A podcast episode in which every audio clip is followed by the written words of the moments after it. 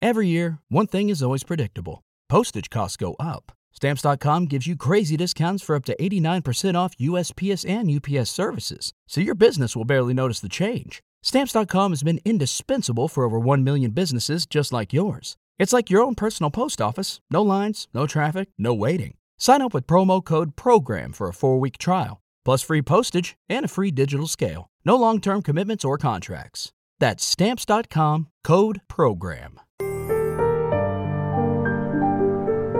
Va ora in onda I ricordi della valigia, storie dei bellunesi nel mondo, a cura di Marco Crepaz.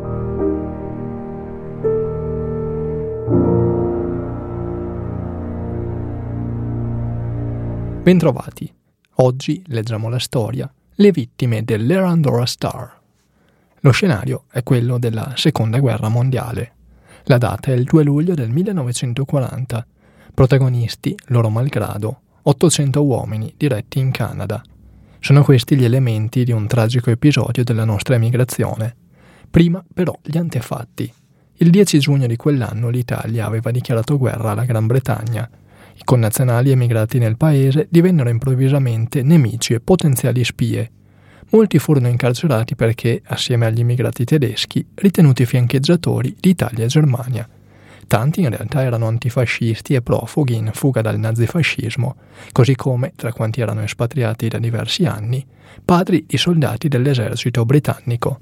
Il governo di Sua Maestà diede ordine di caricare a bordo dell'Erandora Star, un transatlantico requisito per esigenze belliche, migliaia di internati, tra cui circa 700 italiani e 500 tedeschi.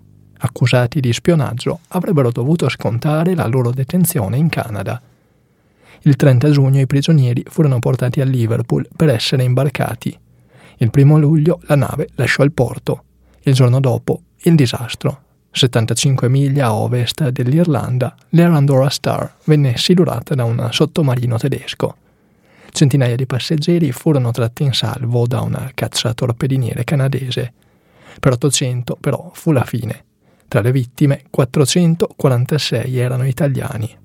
Per settimane l'acqua continuò a portare a riva i corpi di italiani, tedeschi e britannici, soldati, questi ultimi, sul transatlantico per sorvegliare i deportati e affondati insieme a loro.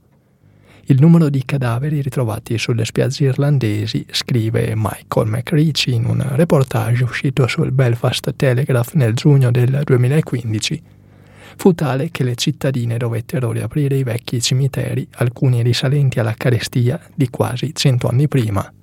Era impossibile fare gli esami su tutti i cadaveri, così ai medici locali fu detto di autorizzare comunque la sepoltura delle vittime.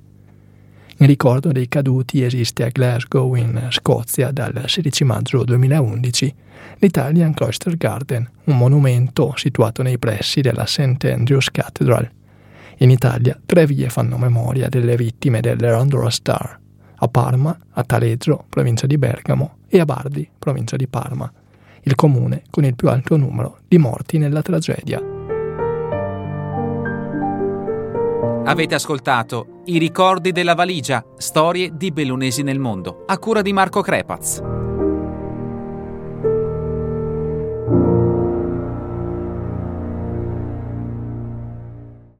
Lucky Land Casino asking people what's the weirdest place you've gotten lucky? Lucky? In line at the deli, I guess? Aha, in my dentist's office.